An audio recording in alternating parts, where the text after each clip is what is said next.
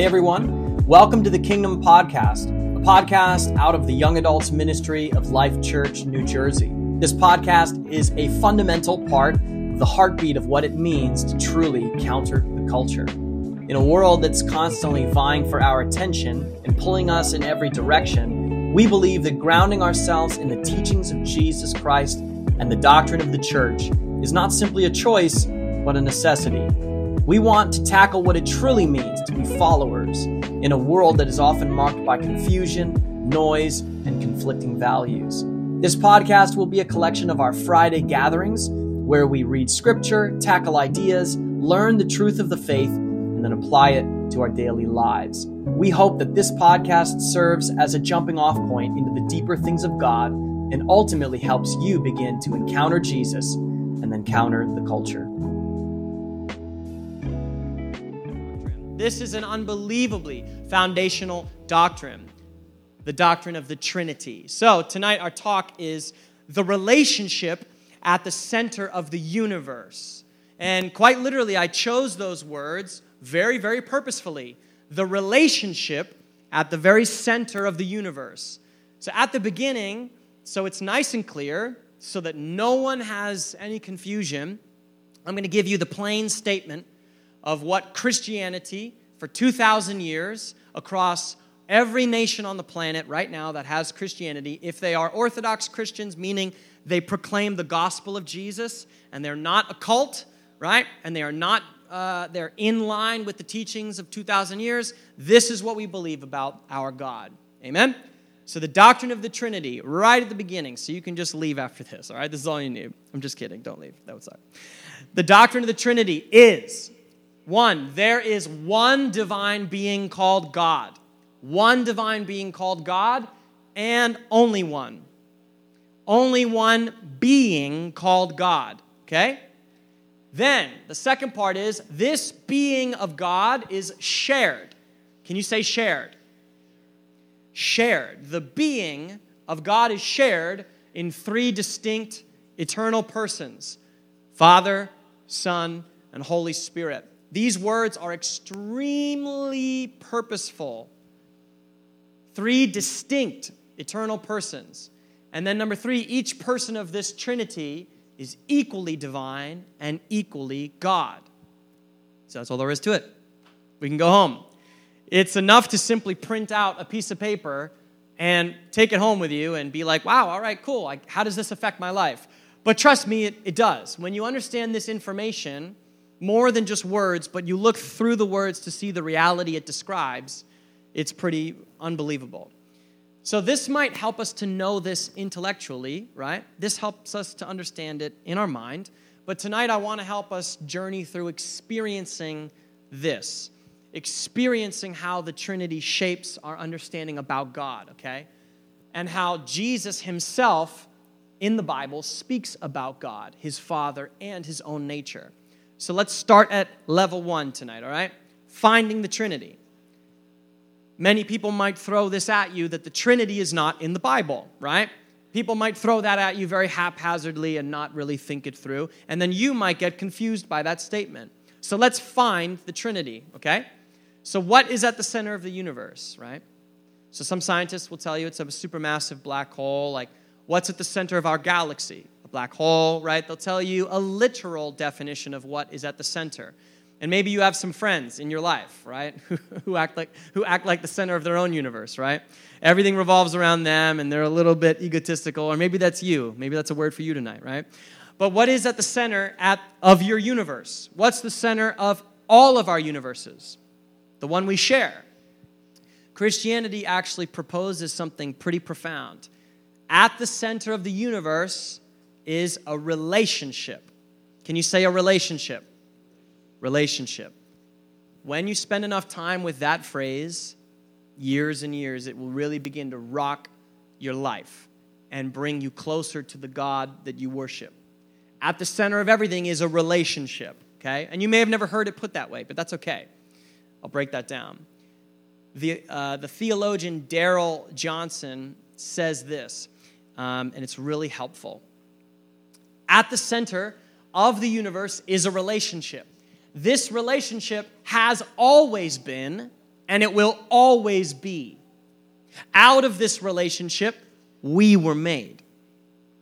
For this relationship, we were made. Out of this relationship, we were redeemed. For this relationship, we were redeemed.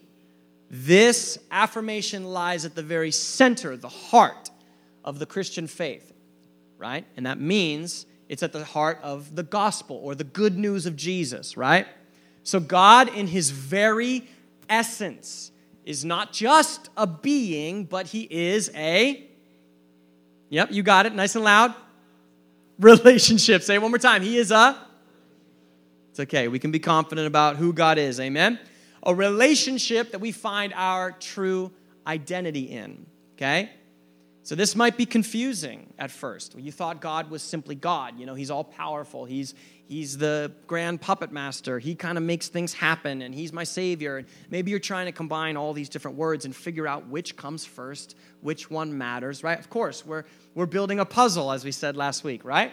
So, although God has always been in a relationship he is in a trinity of a relationship.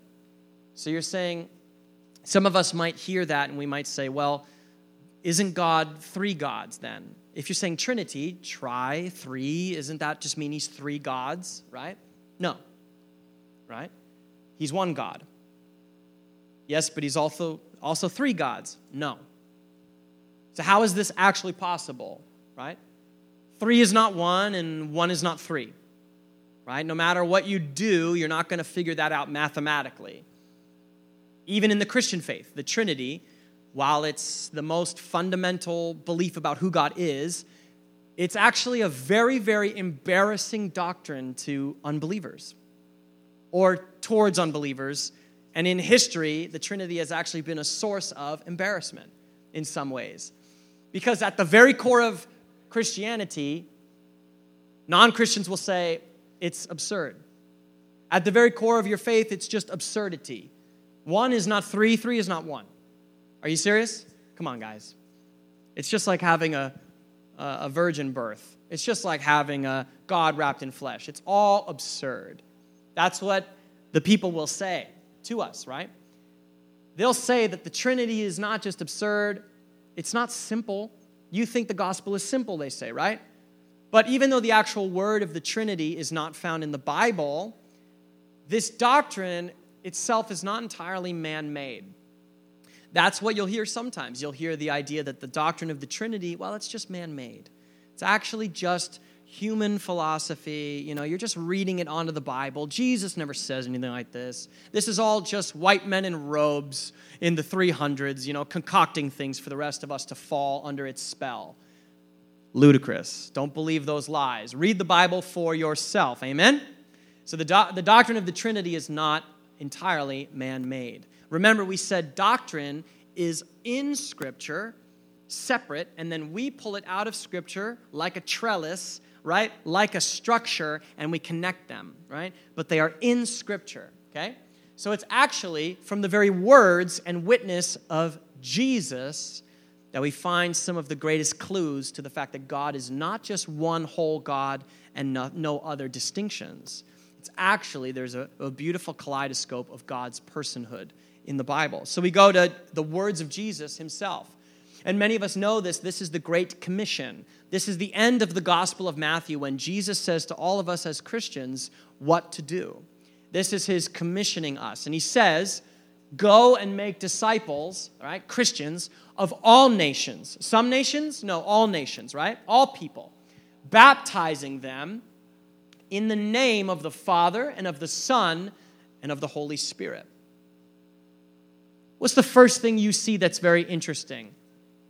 In the third line.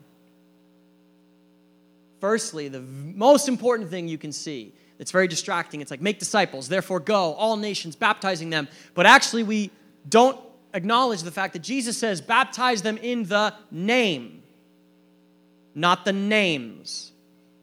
It's the name of God, the name of the Father, the name of the Son, and the name of the Holy Spirit. They share a relationship and they share a name. Absolutely right? So it's not just here, right? Jesus is telling us that the living God has a new name. So we just actually sang a song about the names of God. All of those are true. Those are names that God has given us, and those are names that we have spoken about God and how He has saved us, delivered us. But then the actual being of God is being presented here, right? One name, three distinct persons. So it's not just God, it's actually not just Yahweh. This is actually the most pure revelation of God's character and being in the Gospels. It is Father, Son, and Holy Spirit. Amen? So it's not just here that God, that Jesus reveals that God is three, though. Jesus speaks all throughout the Gospels in his teachings about God's threefoldness, right? How, is threeness, okay? But you got to be careful with these words, right? It's tough. Trust me. It's like I'm dancing a tightrope right here, okay? He even declares, Jesus declares himself that Jesus himself is meant to be considered along with God's divinity, which was absolutely shocking for a man to say that, right? Many times the people around him wanted to stone him and kill him for that blasphemy. Jesus goes on throughout the Gospel of John to say this. Look at these radical statements. I and the Father are one. So Jesus is down here on earth and he says, I and the Father are one. He is laying claim to the idea that he and the perfect divine God, the creator of all heaven and earth, and him are one. The one who has seen me, that's Jesus, has seen the Father. If anyone loves me, he will follow my word and my Father will love him, and we will come to him and make our dwelling with him. These are either the most lunacy filled phrases, the most, the most unbelievable lies at the center of history, or they are the deepest and most profound windows to the truth. He says, The Helper, the Holy Spirit, whom the Father will send in my name. He's saying the Father, the creator of heaven and earth, will send the Holy Spirit in his name? No, my name. And he will teach you all things and remind you of all that I have said to you. This is absolutely profound what Jesus is doing here. He's not only speaking as of God as his father, which he does many times, right? This beautiful intimate language that Jesus speaks about his father and their relationship but he's introducing a brand new, unbelievably dense and peculiar level of intimacy that people, and I think us today as well, can't really wrap our heads around this. So you, you don't just have intimacy with God, you and the Father are one. You and the Father are somehow one. You are somehow connected, not only in will, but in being right? You could imagine why people wanted to kill this man. But he's not saying anything wrong or evil, he's just stating truth. Amen? So he's saying the living God, the one at the center of the universe, they are connected. So the question of how these verses, right, these peculiar verses, and then this one, the question about these verses, how did they make sense? What is Jesus really doing here? That journey, that project, is what led the early church 1800 years ago to actually create the word Trinity out of the Greek language and out of the Latin language. They needed a word that described this that they had never discovered before. Everyone with me, okay? So the word Trinity is not in the Bible, right? But it describes something that is deeply interwoven in the biblical account. Everyone with me, right? So you can tell that to everyone who comes against you now, okay? You know the difference. Don't get caught up in those tiny little foxes that are so easily taken care of, right? So, the word Trinity describes the threefoldness of God's nature. Put simpler, okay, this is simple, but I like this. Trinity is simply God's way of being God. Trinity is simply God's way of being God. And God is one. I like this one too. God is one, but God is not alone. I really love that. I love the feeling of that because that's pretty solid. God is one, but God is not alone. And trust me, this will have some effect on your actual life towards the end. Trust me on that. So, not only the message of Jesus, but all throughout the story of the Bible, we see, right, footprints and track marks made by the Trinity, by our God. Though it's not explicitly revealed through the passages of Scripture, we see so many different times, right? I can't go into them all, but I've got some resources here if you're interested. But from Genesis, right from the very beginning, where the Bible records God Himself saying, right, let us create humanity in our image. From the very beginning, you see this, right? The Bible does not hide the fact that God is revealing Himself more and more as the narrative of the Bible goes on and as history moves closer to Jesus. See, you start with God way up there. God the creator, God that weaves everything together, all of time, all of fabric, and he raises up you and me out of the dust of the earth. He creates woman from the rib and the side of man so that they're equal together in nature, right? Made in the image of God. But you still have this beautiful intimacy with God, but Adam does not know God's name. Adam does not know God's name. Eve does not know God's name. They are with him in intimacy, but they do not know his name. They know of him, they are walking with him, but there is still that separation. God is still the creator. And then you see the weaving through the story of history and all the different times where God reveals himself on the Mount of Sinai, right, with the covenant, and then to Moses in the burning bush I am that I am. Yahweh, right? All these different moments. Jehovah Jireh, your provider, right? El Shaddai. The Bible does not hide the fact that God is continuing to reveal himself in name, but now we get to the idea that God is revealing himself in nature. He's actually not just telling us who he is, but he's actually telling us what he's like. What God is like. So, with Jesus, at his baptism, in Matthew 3 16 to 17, we see the Trinity in action, right? Turn there next time you're in your Bible. The Spirit of God, like a dove, descends on Jesus. The Father speaks over him out loud so that everyone can hear that Jesus is his beloved Son in whom he is well pleased. The Trinity is acting together in that moment.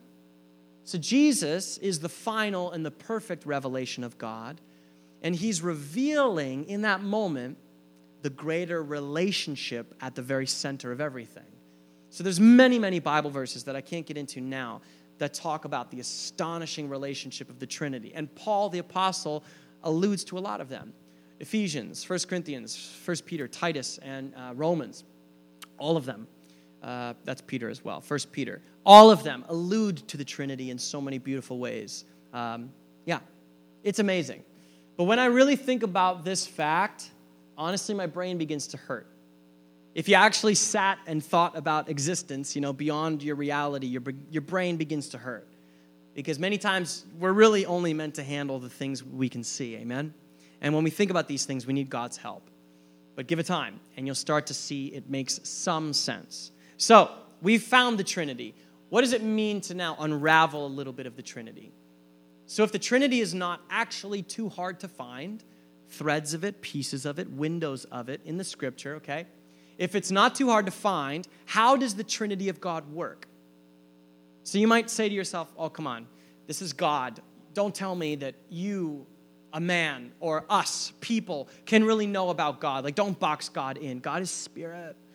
Don't box him in, you know, like theology, boo, all that, right? All right, don't worry. We're allowing pure, wonderful mystery to still remain, but the doctrines of the Christian faith hold up. Amen? And they are purposeful, and God speaks to them for a reason. So, this is a question that has mystified people for thousands of years. So, we can do our best to understand this, but we're still going to have many gaps, and that's okay. But once again, Darrell Johnson says this the Trinitarian nature of God is a supreme mystery. A supreme mystery. Can you say mystery? A mystery. But a mystery is something which no rational argument can ultimately demonstrate. But mystery doesn't have to mean absurdity. We may not be able to fully explain the Trinity, but that doesn't mean it's absurd and false. They don't mean the same thing, right? Many times today in our world, what you think you don't understand, you just believe can't exist. And that's actually irrational, it's actually lazy, and it's very modern of us, right? Actually, there might be a whole lot of mystery here, but we can still understand pieces of it, okay? So, as we said before, the doctrine of the Trinity is that there is one divine being called God, and only one, okay? The being of God is shared by three distinct persons, and we'll explain what that means, okay? Father, Son, and Holy Spirit. So each person of the Trinity is equally divine and equally God. Equally divine, equally God. Here's a trick, okay? The unity and then the trinity of God's nature and essence have to be held together. Because, like a rubber band, it's gonna want to expand. It's gonna wanna give a little bit of tension. It's kind of like three sides of a triangle, and you're trying to hold all three together, but they constantly wanna expand outward. It's a tension point. It's a tension. You have to hold this intention the fact that there is unity and also trinity. And I'll explain why. And this is, I know we're getting heady here tonight, but many times I really believe that young adult programs really need to go a little bit deeper and treat you like adults that can handle the headier things of life. Amen? Sometimes I get a little bit tired of like, yeah, just follow God, and that's all. I, that's all you're telling me to do. It's like, yes, but I want to know more about the God I follow. Amen. I want to know more about the deep things. Paul says that, right? It's not enough anymore to just know the, the milk. It's actually good for us to have solid food. Amen. In teaching. So each person of the Trinity is equally divine and God.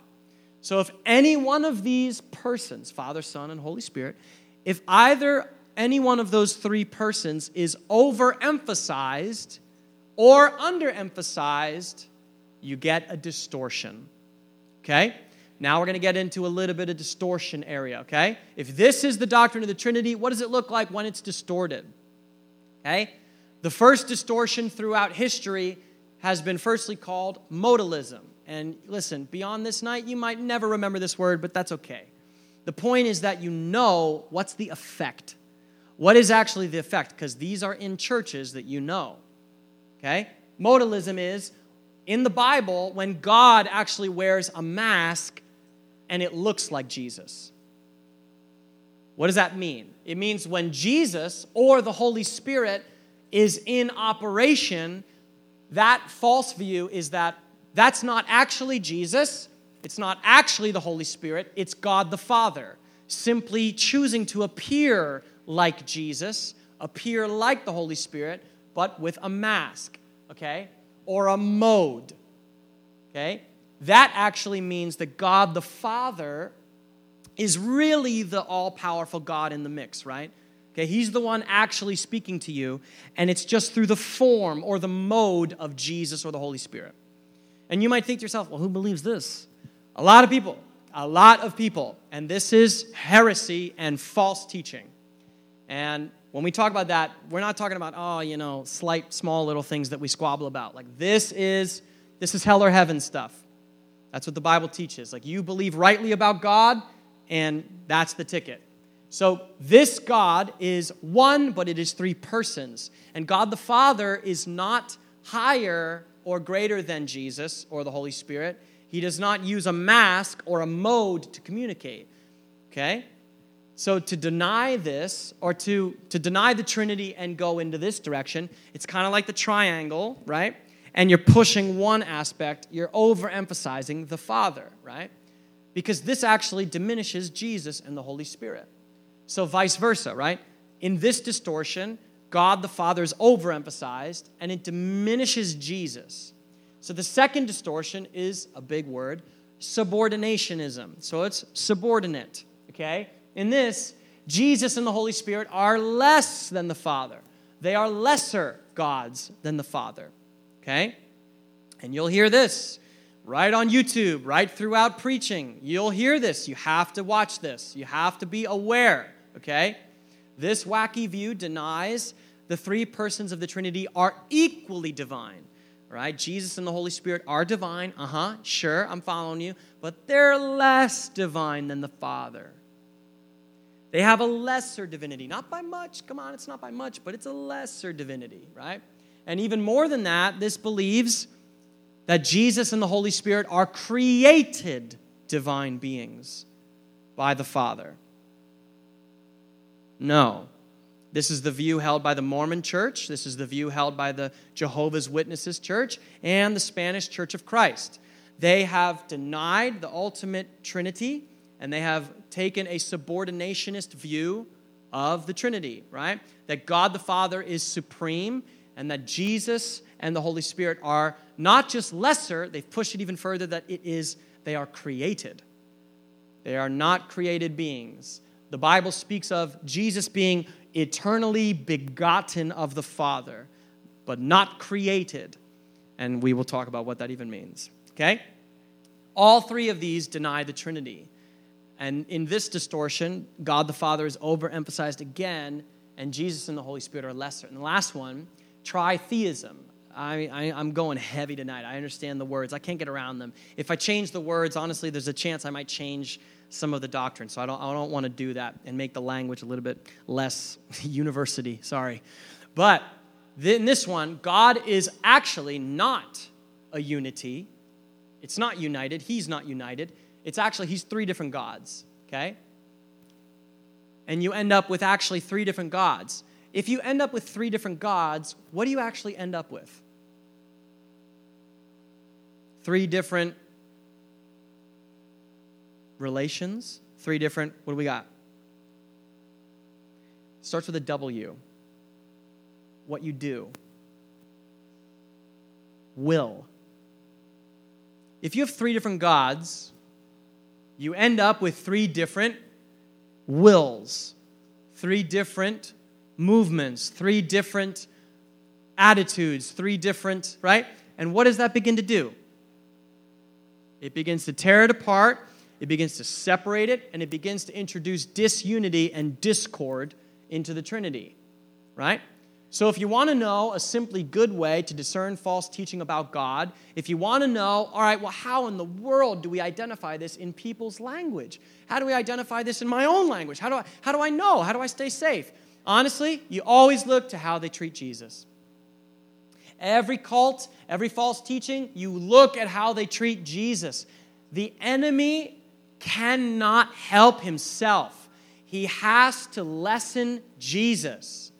The enemy cannot handle it. He has to reduce and diminish, decrease, and ultimately undivinize, reduce Jesus to not all powerful, to someone who does not have the keys of the kingdom, to someone who does not have the ability to truly save you.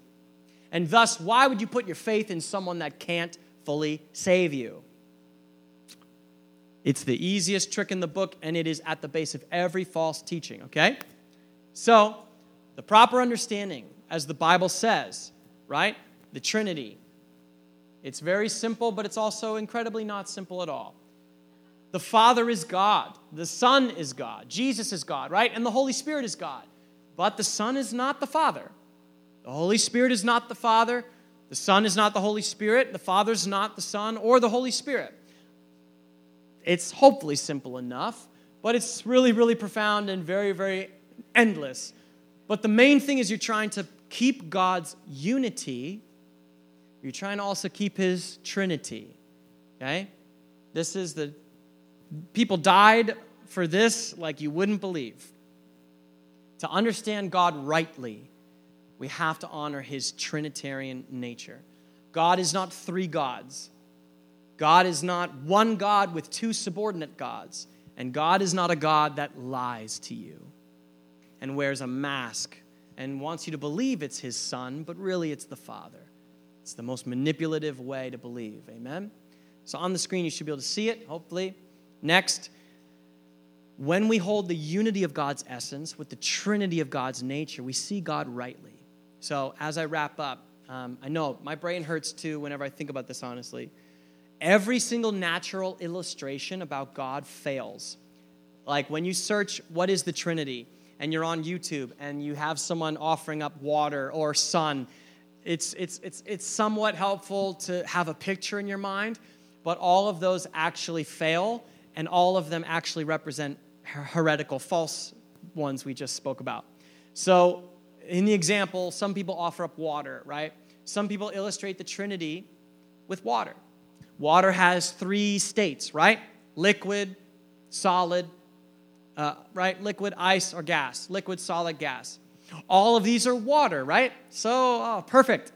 Well, in reality, actually, this reflects modalism and the, the mask because the water can't actually be all of the forms at once as well, right? Now, some people will say, ah, at this perfect temperature that's really, really, really cold, it's actually an all of them, at, you know. But at the same time, throughout your daily life, you're not going to see this happen. So many examples fall apart. The closest way to illustrate what the Trinity looks like in your life, what does it actually look like in your life, um, actually comes from the same man that we discussed in our first week, St. Augustine. And uh, he came up with this idea that I actually find really profound and helpful. And I hope this is not too heady. I, really, I, think, I think we'll be able to get it. But it's actually very helpful. So everyone has a mind here, everyone has a conscience or consciousness here, and then everyone has thoughts. Okay?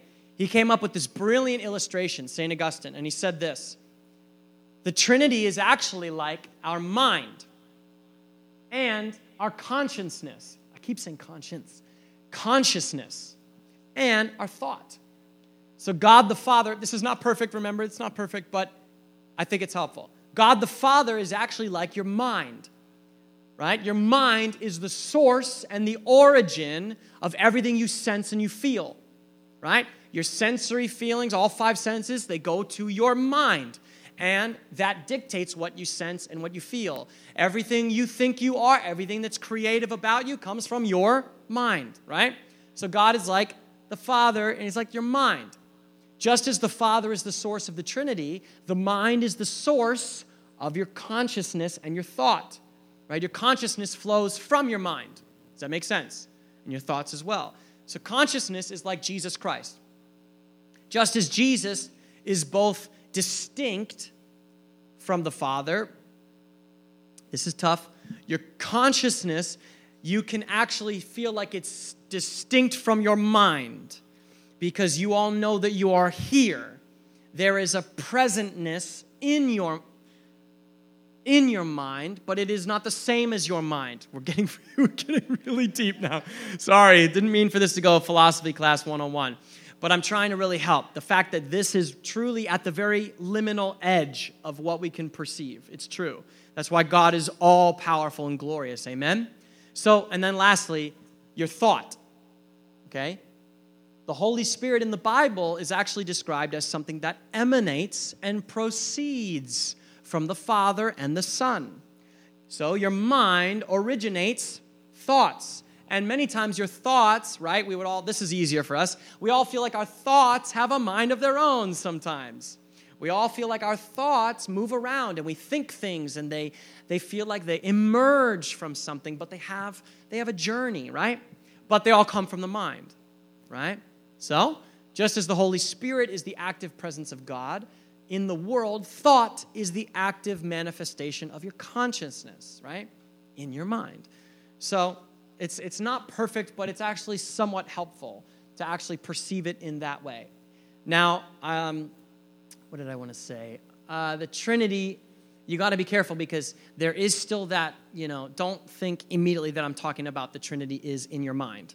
That's not what I'm saying. This is an illustrative moment to help you understand, right? God is not your mind, God is not you. But you see what I'm saying. So I really believe that some of this actually can affect your daily life in an incredible way. Lastly, there's some lessons we can take with the final couple minutes. There's actually some lessons, and there's so much more that we could talk about when it comes to the Trinity. I have scratched the bare surface with this. There's three lessons that I think we can learn just for tonight from the Trinity, okay? Number one, and we're going to talk about these.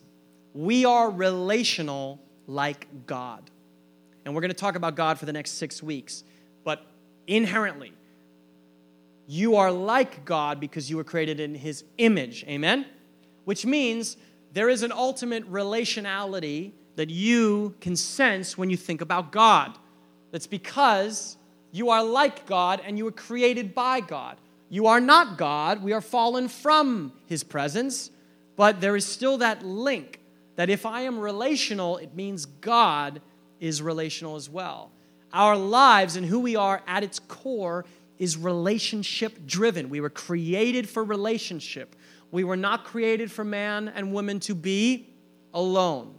We were created for relationship, okay? So, as I said earlier, right, out of the relationship we were made, for the relationship we were made, out of that relationship of the Trinity, we were redeemed, and then for it, we were also redeemed to be in communion with God and others.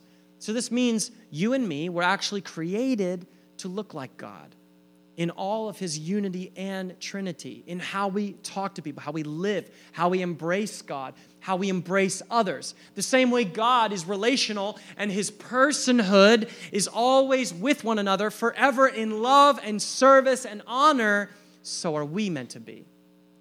It's actually at the deepest and most foundational core that the Trinity asks something of you. If ultimate reality, everything at the center of the universe, ultimate reality is relationship, then when we choose to isolate, we are going against relationship and all of reality itself. And even more, this is why it is so utterly devastating when you feel lonely. When you feel lonely, it's actually not just a passing thing sometimes. There is a reason why the human heart aches, aches for relationship, for community, and how we feel brought back into sanity when we just have someone listen to us. It's like a healing balm, amen? Right? Because loneliness is so against God's very nature, and it's against the very nature of all reality itself. To be human is to relate to others, and this is the gift of our triune God. This is why Jesus emphasized everyone coming to know and believe him and receive his salvation, because then when you come to know Jesus, you're given righteousness. That means right relationship. You are brought into community. You're actually not alone anymore, and you're brought into the family of God. So we are like God in the sense that we are inherently relational. Are you with me, right? So, number two, we require balance. We, re- we, we require not just balance of ourselves, but God's balance. We require God's balance, right?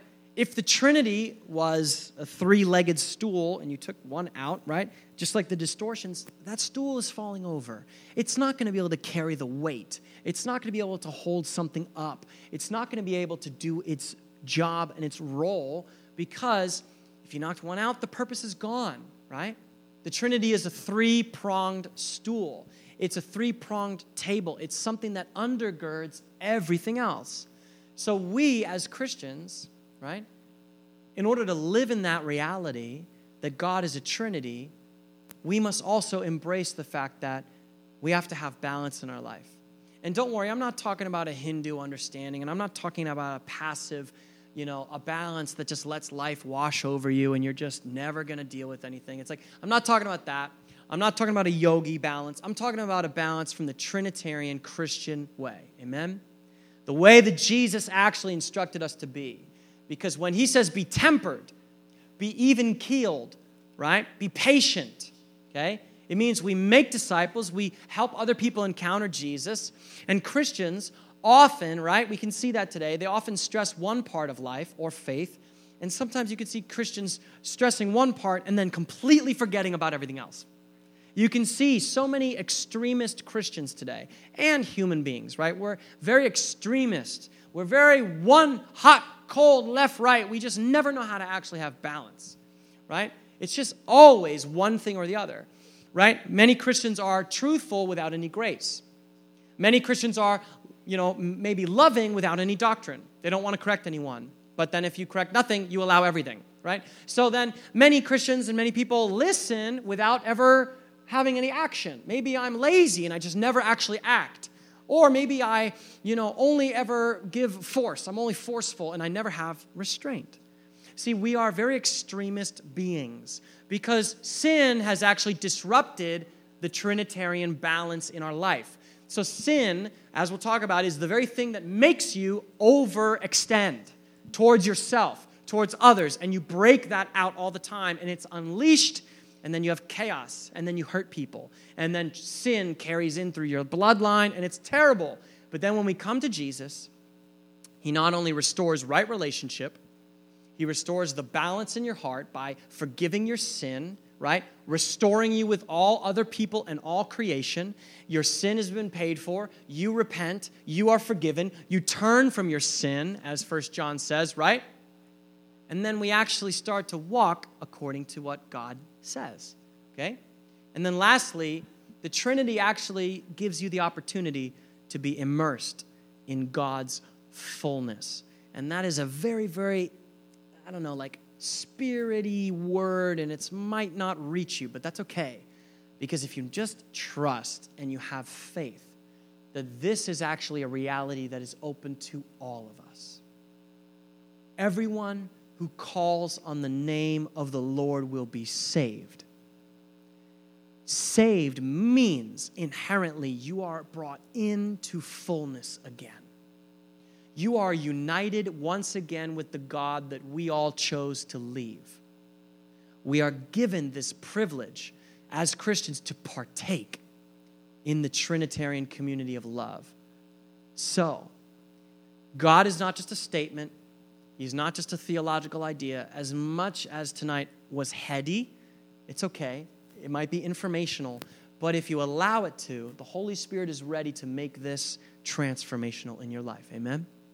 So, the more we worship Jesus, the more we find ourselves caught up in the very relationship at the center of everything His perfect Spirit, His saving Son, and the creating Father, all united together in one perfect will. Amen? So let's pray together as we break for small groups. Thank you for listening to the Kingdom Podcast, a podcast out of the Young Adults Ministry of Life Church, New Jersey. If you'd like more resources from today's teaching or discussion, or maybe you'd want information for one of our many gatherings, check the show notes below and say hey over on our socials. We'd love to connect with you. We're not just listeners, we're a community. So thank you for joining us as we encounter Jesus and counter the culture.